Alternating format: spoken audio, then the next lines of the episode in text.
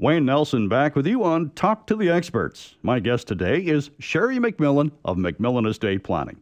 The MacMillan team will be in Calgary on Thursday, January 23rd at 6:30 p.m. and in Edmonton on Tuesday, January 28th at 6:30 p.m. to talk with you about estate or life planning. To register, you can contact MacMillan Estate Planning at 403 266 6464 during weekday office hours or you can learn about what MacMillan Estate Planning does by going online to their website at macmillanestate.com. Sherry, before the break, we were talking about why estate planning is so important. And really, we have those three tiers protecting assets, maximizing wealth, and minimizing tax. Nobody wants to pay more than they absolutely have to. And does that really apply to everyone, families, companies? I think it certainly does because when we think about um, somebody that's striving to have enough for retirement, it's fundamentally important. It's actually more important for somebody that hasn't quite met their goals and objectives financially um, to make sure they're not unduly paying too much tax because they need that dollar perhaps for groceries. Now, obviously, as you become more affluent, and I would say families that have net worths of a million or more, uh, really need that planning because they are foregoing and giving up value that they could otherwise utilize as a family unit. So, you know, one of the areas that is a, a new area um, in estate planning, I would suggest, or it's becoming more commonplace, I suppose, Wayne, is charitable giving for tax planning in families and companies. Um, the community at large has become more philanthropic, I think, and the governments years ago changed the rules to put the onus of charitable giving on us as Canadians instead of um, ultimately giving the charities money themselves. And so it's, you know, the individual today that is supporting charity. And they get to decide which charity is near and dear to their heart. And I know that. Uh, you yourself or uh, have a charitable organization that uh, you donate to um, African elephants. That's right. Um, it's the Sheldrick Wildlife Trust, and it's an organization that rescue uh, baby elephants and and bring them back into the wild if their mothers have been poached. And um, it was a, a real hero story for me because it was a female. Her name was Daphne who ended up uh, being widowed and had two young children. And she was the first woman in the world to figure out the formula to feed elephants. And so she was actually even knighted by the queen. But what's really cool about it, Wayne, is she's now third generation. Um, she's passed, but her daughters have taken on the organization, and now her grandsons are doing the anti poaching. So you can see that charitable giving is not purely tax planning, it actually has a lot of value in our community. It has that legacy component, though, that's very important when it does come to uh, estate planning. That's right. And I think in modern society, what we're realizing is in estate planning is something really uh, profound, and that is because we are living so long in retirement, we're deciding to do a lot of the sharing of our wealth with our family in our lifetime and with charity in our lifetime instead of waiting until we die. And I think that's wonderful because you're the one who created the estate. Don't you want to see the blessing it creates in the people you love and the causes you feel strongly about? Of course you do. And I know you yourself, Wayne, have done some of that this past year. I'd love you to share because I think it's fantastic. Well, we got together with our uh, real estate group and we did a fundraiser, a national fundraiser uh, for uh, victims of domestic violence across Canada. And uh, the Shelter Foundation provides obviously money for shelters, but also anti violence programs. And here in Calgary, uh, the three of us at our real estate brokerage uh, went to Morocco. Uh, in order to go, we had to pay all of our own expenses, and we also had to raise a minimum of $5,000 each. Now, our team ended up being the fourth largest uh, contributors to this uh, charity in Canada. Uh, we're pretty pr- proud of that. And our donations go to the Children's Cottage Society and the Calgary Women's Emergency Shelter. Nationally, over $1 million. $1,085,000 was raised, and it was the largest uh, fundraising initiative uh, for the company. So, uh, but you know, it, it was near and dear to my heart. It was something that I had personal experience with, uh, both in my radio career and personal life. And so it was a natural fit for me. And so other people too, when they have a charitable cause, it should be something that, that speaks to them.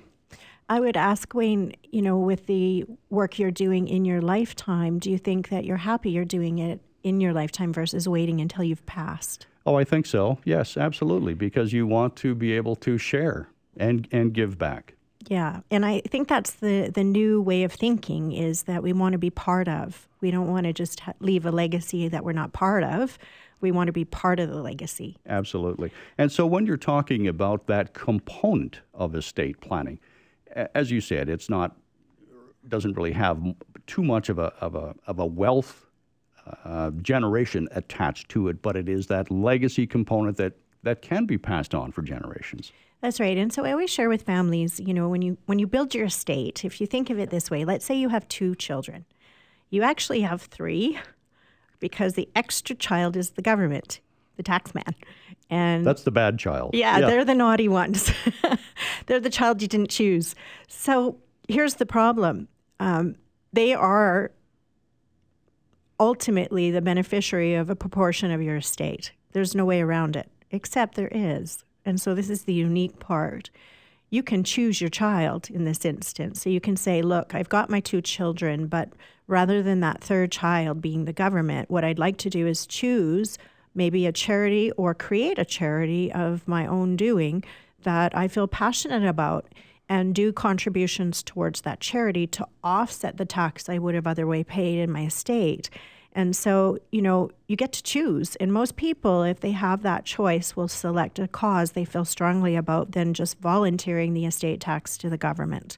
And the real reward for me in observing this is if they do it uh, through their lifetime. And even though maybe it's funded more heavily in the year of passing, but they're contributing, they're participating through their lifetime, it brings a lot of purpose to our retirement. And also, when you do make the last bigger contribution, what happens is your children and grandchildren have become engaged and engaged in your values, engaged in your beliefs, and they really know you at a different level which is so beautiful in a family because, you know, it's one thing just to take the grandchildren to McDonald's, it's another thing to take them to Africa and show them, you know, a rhino rescue that maybe you contributed to. And so, you know, it doesn't have to be a full time proposition here, but it can be part of your life. And any family that I observe uh, participate in their actual lifetime with their family unit, it's actually a very bonding um, dynamic. And they always say, you know, it's fantastic. We have a tax benefit, no question.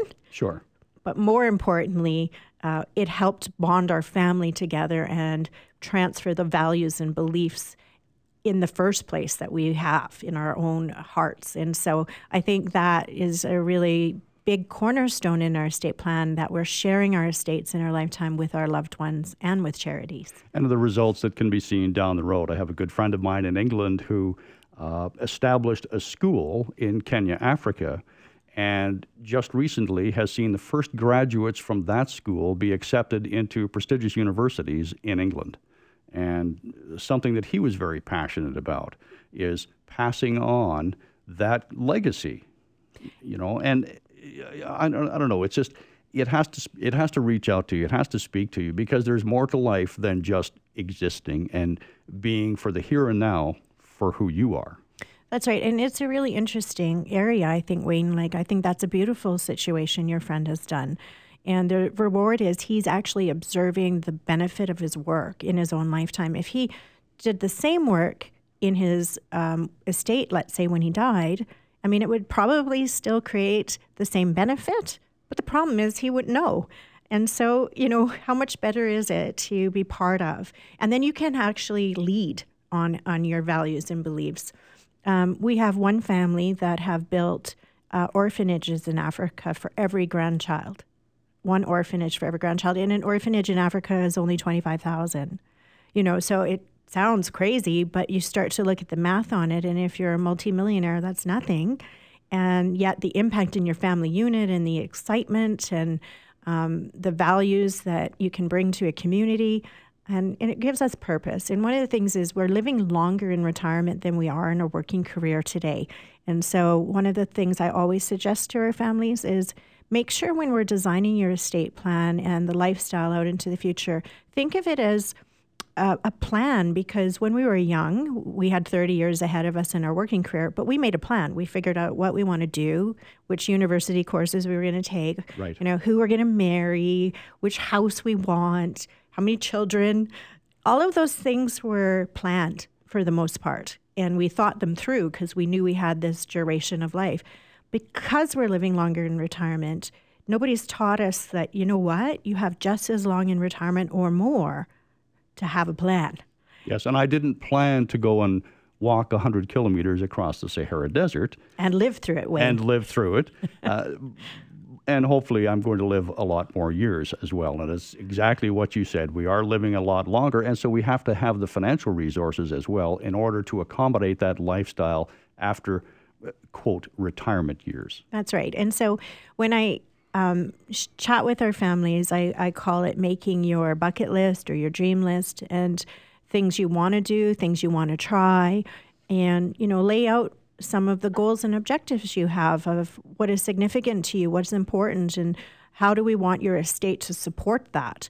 And you know your your estate is not about money; it's about the tool of the money to create you what you were looking for in your life. And well so put. it's about the purpose that we all are looking for and striving for. Well put.